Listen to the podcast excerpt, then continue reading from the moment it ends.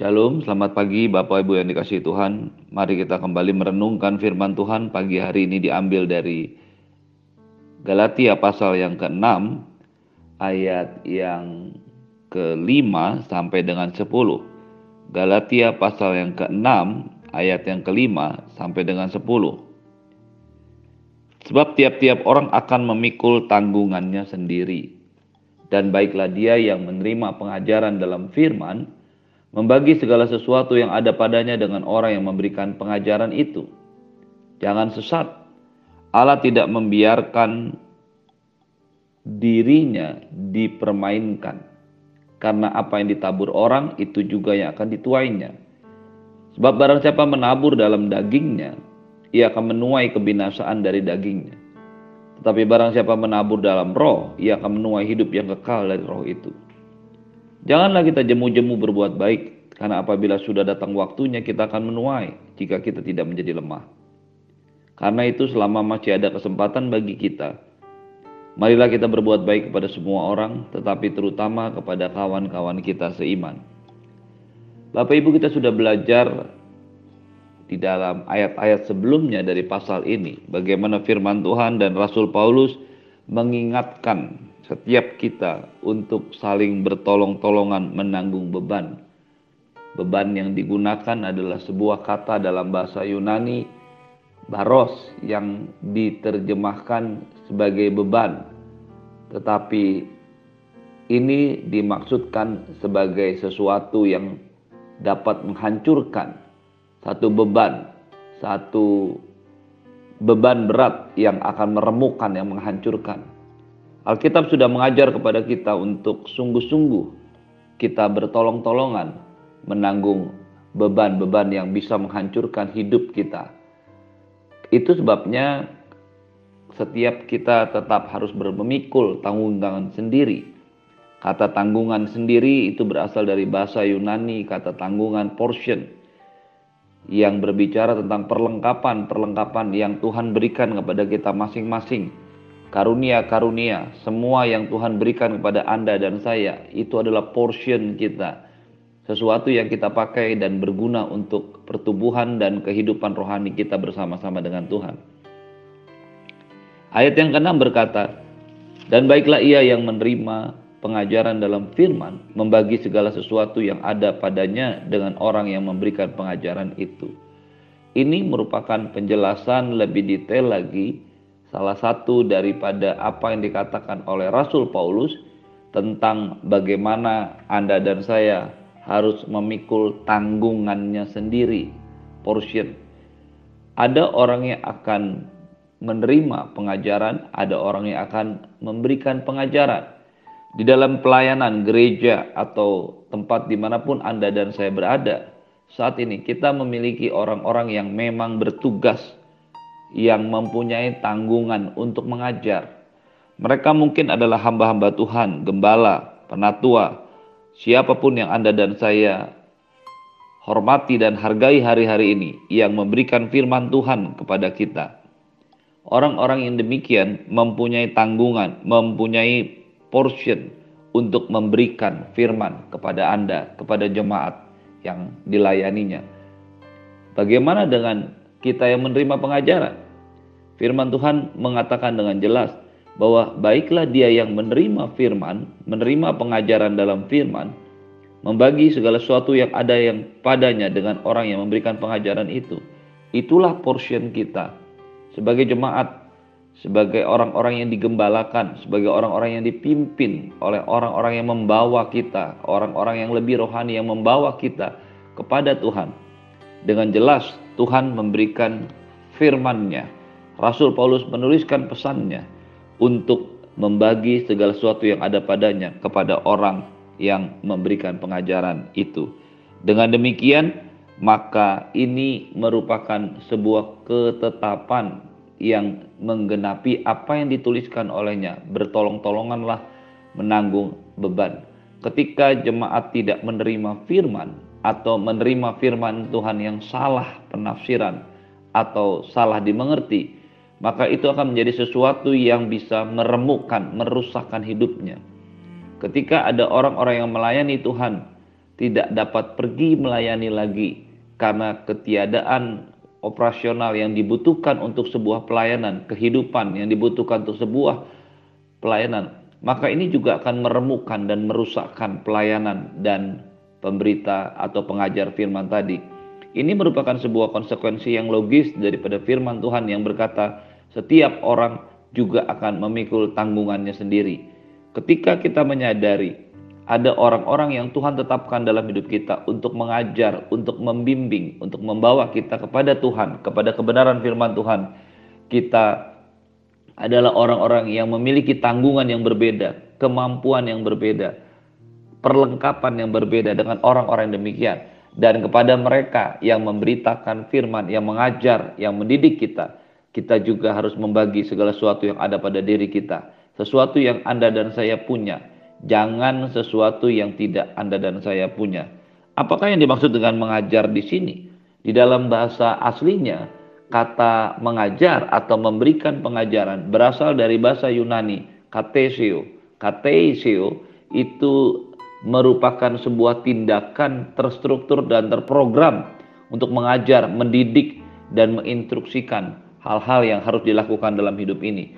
Ketika orang-orang yang Tuhan tetapkan dalam hidup kita, dalam gereja, dalam pelayanan, kemudian mengajar Anda dan saya secara terstruktur, secara terprogram, memberikan hati dan dirinya untuk mengajar, untuk menyiapkan, membentuk, membimbing, dan membawa setiap orang atau jemaat kepada kebenaran firman Tuhan, maka orang itu sebenarnya hamba-hamba Tuhan itu sebenarnya sedang membagikan apa yang menjadi tanggungannya, apa yang menjadi kelebihannya, apa yang menjadi kekuatannya, apa yang menjadi perlengkapan yang dimilikinya, yang didapatkannya dari Tuhan. Para hamba Tuhan harus tetap memastikan bahwa apa yang diajarkan, apa yang diinstruksikan, apa yang dilakukannya dalam didik jemaat adalah segala sesuatu yang berasal dari Tuhan. Tuhan yang harus menyampaikan kebenaran. Dalam hal ini tentu saja dia harus memahami, kita harus memahami firman Tuhan dengan benar. Kita harus mengerti firman Tuhan dengan benar. Itu sebabnya mengapa Anda dan saya pagi hari ini mendengarkan renungan pagi firman Tuhan. Saya ingin membawa Bapak Ibu untuk terus mengerti kebenaran firman Tuhan dengan tepat dan akurat sehingga kita tahu apa yang sebenarnya dimaksudkan oleh firman Tuhan itu. Mengapa kita membacanya secara urut ayat per ayat, pasal per pasal, kitab per kitab supaya kita semua mendapatkan pengertian yang benar, pengertian yang menyeluruh dan lengkap tentang kebenaran firman Tuhan. Inilah yang dikatakan oleh kata kate kateceo yang diterjemahkan dengan kata mengajar yang mengajar, yang memberikan pengajaran. Pengajaran firman Tuhan dalam gereja haruslah pengajaran firman Tuhan yang sehat, bukan karena penafsiran sendiri, bukan karena eisegese, bukan karena sesuatu yang sudah ada dalam pikiran dan kemudian dicari-cari ayat pendukungnya, tetapi betul-betul mengeluarkan arti daripada firman Tuhan. Ketika seorang pengajar firman Tuhan memahami apa yang sedang dikerjakannya, dia sedang membagikan bukan hanya firman, tapi juga kehidupan. Dia sedang mentransferkan, meneruskan bukan hanya firman tetapi juga roh dan kehidupan. Dan ketika ini disampaikan, ketika ini dibagikan, maka ia sedang membagikan apa yang diterimanya dari Tuhan dan itu merupakan perlengkapan tanggungan yang diberikannya. Setiap para hamba Tuhan harus mengerti bahwa mereka memiliki tanggungan, memiliki sesuatu yang harus dibagikan kepada orang-orang yang dilayaninya. Dan sebagai jemaat kita harus mengerti bahwa kita juga memiliki sebuah tanggungan, sesuatu yang lebih yang Tuhan taruhkan pada kita. Dan ketika kedua hal ini dilakukan, pengajar memberitakan firman, mendidik, menginstruksikan, menolong, membawa setiap jemaat yang dilayaninya kepada kesempurnaan dan keserupaan dengan Kristus, maka jemaat mendukung pelayanan dengan membagikan segala sesuatu yang ada pada dirinya. Ini adalah sebuah kebenaran yang sangat luar biasa yang kalau diterapkan dalam hidup kita sehari-hari setiap tanggungan perlengkapan yang Tuhan berikan kepada kita akan kita bagikan juga kepada orang lain. Dan setiap kita akan terhindar dari beban dari baros yang akan merusak hidup kita. Jangan sesat. Allah tidak membiarkan dirinya dipermainkan. Karena apa yang ditabur orang itu itu juga yang akan dituainya. Ketika ayat ini melanjutkan apa yang dituliskan oleh ayat-ayat sebelumnya, apa sebenarnya yang sedang dimaksudkan oleh Rasul Paulus, apa yang sebenarnya dimaksudkan oleh firman Tuhan. Ketika Anda dan saya mencoba mengerti firman Tuhan, maka kita akan menempatkan Tuhan pada posisinya. Dia adalah Tuhan semesta alam, pencipta langit dan bumi. Dia adalah Allah yang kekal yang berkuasa atas alam semesta. Tidak ada satupun yang kita kerjakan yang tidak diketahui olehnya. Dia mengerti bahkan sampai kedalaman hati kita karena dialah pencipta kita. Oleh karena itu setiap hal yang Anda dan saya kerjakan, lakukan di dalam kehidupan ini. Semuanya di dalam satu ketetapan Allah mengerti, Allah mengetahui, dan Allah betul-betul menilai apa yang Anda dan saya sedang kerjakan. Itu sebabnya kita tidak bisa mempermainkan Allah dengan semua tindakan kita. Ketika kita belajar menjadi seorang jemaat, kita kita belajar menjadi seorang hamba Tuhan, maka kita menempatkan diri kita pada tanggungan kita masing-masing. Kelebihan yang Tuhan berikan kepada kita, itulah yang kita bagikan. Barang siapa menabur dalam dagingnya, ia akan menuai kebinasaan dari dagingnya. Tetapi barang siapa menabur dalam roh, ia akan menuai hidup yang kekal dari roh itu. Inilah yang dikatakan oleh firman Tuhan, apa yang ditabur itu yang akan dituainya. Ketika seseorang menabur dalam dagingnya, hanya melakukan segala sesuatu berdasarkan nafsu, berdasarkan kedagingan tubuh ini, maka dia akan menuai kebinasaan dari dagingnya. Seringkali saya menemukan orang-orang yang memang berpikir selalu berbicara tentang hal-hal yang sifatnya lahiriah dan daging. Semua yang dikerjakan, semua yang diajarkan, semua yang dihidupi hanyalah melulu berbicara tentang semua yang lahiriah bukannya tidak membutuhkan semua yang sifatnya lahiriah, tetapi semua yang lahiriah itu akan berakhir pada kebinasaan. Tubuh kita, semua yang ada dan saya miliki yang sifatnya lahiriah akan berhenti pada satu sifat yang tidak bisa ditolak yaitu kebinasaan. Tetapi ketika kita menabur segala sesuatu di dalam roh, kehidupan kita, pekerjaan, bisnis, pelayanan, rumah tangga, apa pun yang Anda dan saya kerjakan dilakukan di dalam roh, dilakukan menurut keinginan roh, dilakukan menurut rencana roh, dilakukan menurut apa yang roh kendaki, maka kita akan menuai hidup yang kekal dari roh itu. Ketika Anda dan saya menyadari ini, maka kita akan tahu bahwa apa yang Anda dan saya kerjakan hari-hari ini, apa yang Anda dan saya tabur dalam hari-hari ini akan menghasilkan sebuah buah yang akan kita terima kelak. Akankah kita menabur dalam daging dan menerima kebinasaan? atau kita menabur dalam roh dan menuai hidup yang kekal dari roh itu. Kata hidup yang kekal, hidup itu berasal dari bahasa Yunani zoe. Kata inilah yang sering kali salah dimengertikan oleh orang ketika mereka berbicara tentang kehidupan. Ketika mereka sedang menafsirkan ayat, aku akan memberikan kamu hidup dan hidup dalam segala kelimpahan. Ketika semua yang dimengerti diarahkan, dibawa hanya kepada yang lahiriah, maka semuanya akan berakhir dalam kebinasaan.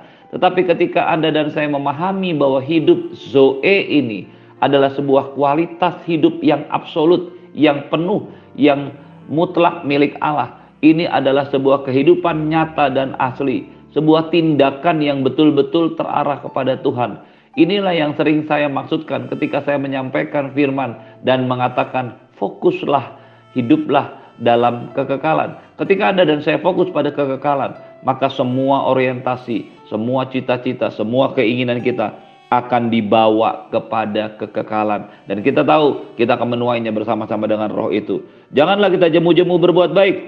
Karena apabila sudah datang waktunya kita akan menuai jika kita tidak menjadi lemah. Berbuat baik adalah sesuatu yang memang mutlak Anda dan saya lakukan. Karena roh yang ada dalam diri saya dan Anda pasti akan mendorong kita untuk berbuat baik karena itu adalah roh Yesus dan roh kudus sendiri. Yang perlu Anda dan saya lakukan adalah menghindari kejemuan, menghindari satu beban yang berat, menghindari satu keadaan yang terpaksa untuk berbuat baik. Mengapa hal ini terjadi? Bisa terjadi karena orang-orang yang menerima perbuatan baik kita tidak memahami, bahkan kemudian bisa menyerang kita kembali. Tetapi ketika Anda dan saya melakukannya untuk Tuhan, maka kita akan tidak akan pernah jemu untuk terus berbuat baik dan kita tahu waktunya akan tiba kita akan menuai dengan satu catatan kita tidak menjadi lemah menjadi lemah dalam kondisi apa menjadi lemah dalam kondisi tidak lagi memberikan atau melakukan pekerjaan yang baik Karena itu selama masih ada kesempatan bagi kita, marilah kita berbuat baik kepada semua orang, tapi terutama kepada kawan-kawan kita seiman. Ada kesempatan yang diberikan Tuhan kepada Anda dan saya untuk berbuat baik. Satu kali, mungkin kesempatan itu tidak akan berlaku lagi. Mungkin kesempatan itu tidak akan terbuka lagi. Karena itu, selagi masih ada kesempatan, marilah kita berbuat baik kepada semua orang, tapi terutama kepada kawan-kawan kita seiman. Ketika Anda dan saya menyadari kehidupan kita berfokus pada kekekalan, kehidupan kita berorientasi pada kekal, maka semua yang Anda dan saya lakukan dalam hidup ini, dalam rumah tangga, dalam pekerjaan, dalam bisnis, dalam pelayanan, orientasi kita tetaplah pada kekekalan dan kita akan menuainya bersama-sama dengan Roh Kudus.